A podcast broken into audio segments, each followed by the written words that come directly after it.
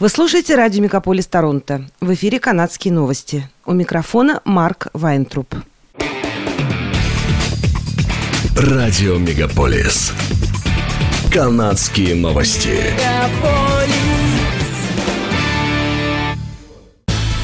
В эфире «Канадские новости» у микрофона Марк Вайнтруп. Канада присоединяется к программе научных исследований Европейского Союза Horizon Europe, оцениваемой в 100 миллиардов долларов. Об этом заявил премьер-министр Канады Джастин Трюдо на приеме по поводу открытия саммита Канада-ЕС в Сент-Джонсе.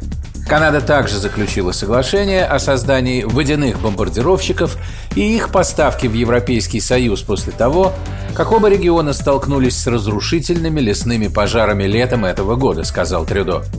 Нынешний саммит ЕС-Канада в Сент-Джонсе – 19-я подобная встреча премьер-министра Канады с главами стран блока, состоящего из 27 государств. Встречи проводятся раз в два года. Последний саммит состоялся в Брюсселе в 2021 году. Глава Европейского совета Шарль Мишель заявил, что Канада и ЕС давно разделяют общие ценности демократии, достоинства и свободы, а продолжающиеся беспорядки подчеркивают необходимость совместной работы двух стран по различным вопросам – от мира и безопасности до борьбы с изменением климата.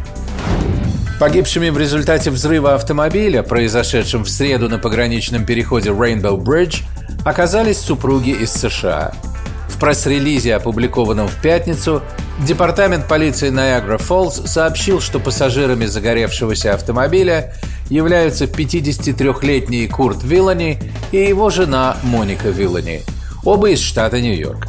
Их автомобиль на большой скорости пересек разделительную полосу, врезался в забор и взлетел в воздух. Расследование этого инцидента все еще ведется полицией. Никаких дополнительных подробностей об аварии пока не сообщается. Второй по величине банк Канады, TD Bank, считает, что средние цены на жилье могут упасть на 10% в начале 2024 года благодаря резкому увеличению предложения жилья в двух провинциях – Онтарио и Британской Колумбии. По данным Канадской ассоциации недвижимости, в конце октября на рынке находилось столько объектов недвижимости, что при нынешних темпах продаж потребуется 4 месяца, чтобы продать их все.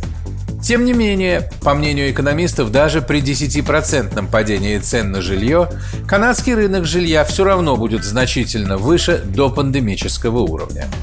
Тирибанк прогнозирует, что Банк Канады снизит процентные ставки во втором квартале следующего года, что предотвратит дальнейшее падение цен на жилье и что рост населения будет поддерживать спрос. В Канаде начал курсировать праздничный поезд Canada Pacific. В рождественском поезде CP проходят живые выступления. Пассажиры могут зайти на любой из остановок и посмотреть концерт. Музыканты Everything Gang, Тайлер Шоу и Киса выступают в поезде бесплатно, чтобы стимулировать пожертвования в местные продовольственные банки, пишет издание Blog.to.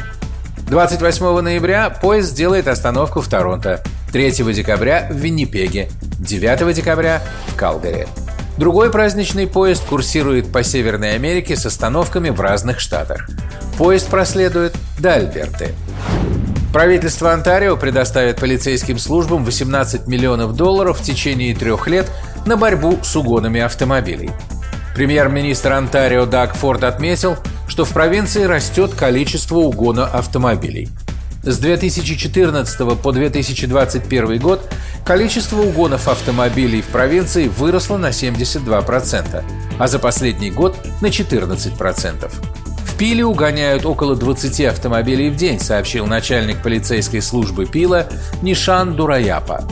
Финансирование, по словам премьера, поможет в борьбе с организованной преступностью.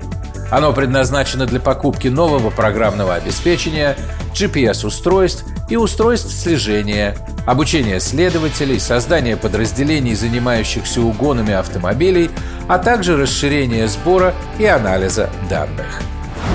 10 ноября магазин Indigo в Торонто, неподалеку от Бэй-стрит, стал жертвой вандализма. Его витрину и дверь обклеили плакатами и облили красной краской. Теперь, спустя две недели расследования, полиция предъявила обвинение в причинении ущерба на почве ненависти 11 человекам. По словам правоохранителей, В тот день группа подозреваемых разместила плакаты на дверях и витринах вышеуказанного магазина, после чего облила их красной краской. На плакатах была изображена генеральный директор Индиго еврейского происхождения Хизер Рейсман. Вандалы обвинили ее в финансировании геноцида. На прошлой неделе полиции удалось найти первого подозреваемого. Им оказалась 41-летняя Ниша Туми из Торонто.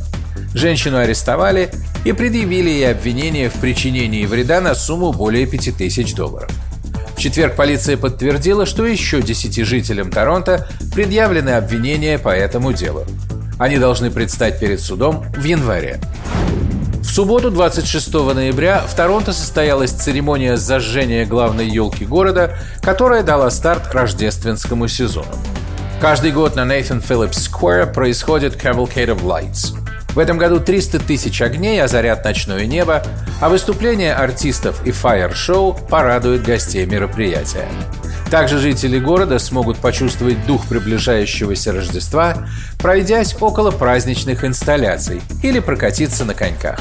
В этом году на Nathan Phillips Square красуется елка из Болдвина, Онтарио, высотой 55 футов, украшенная световыми гирляндами. Это были канадские новости. С вами был Марк Вайнтроп. Оставайтесь с нами, не переключайтесь. Берегите себя и друг друга.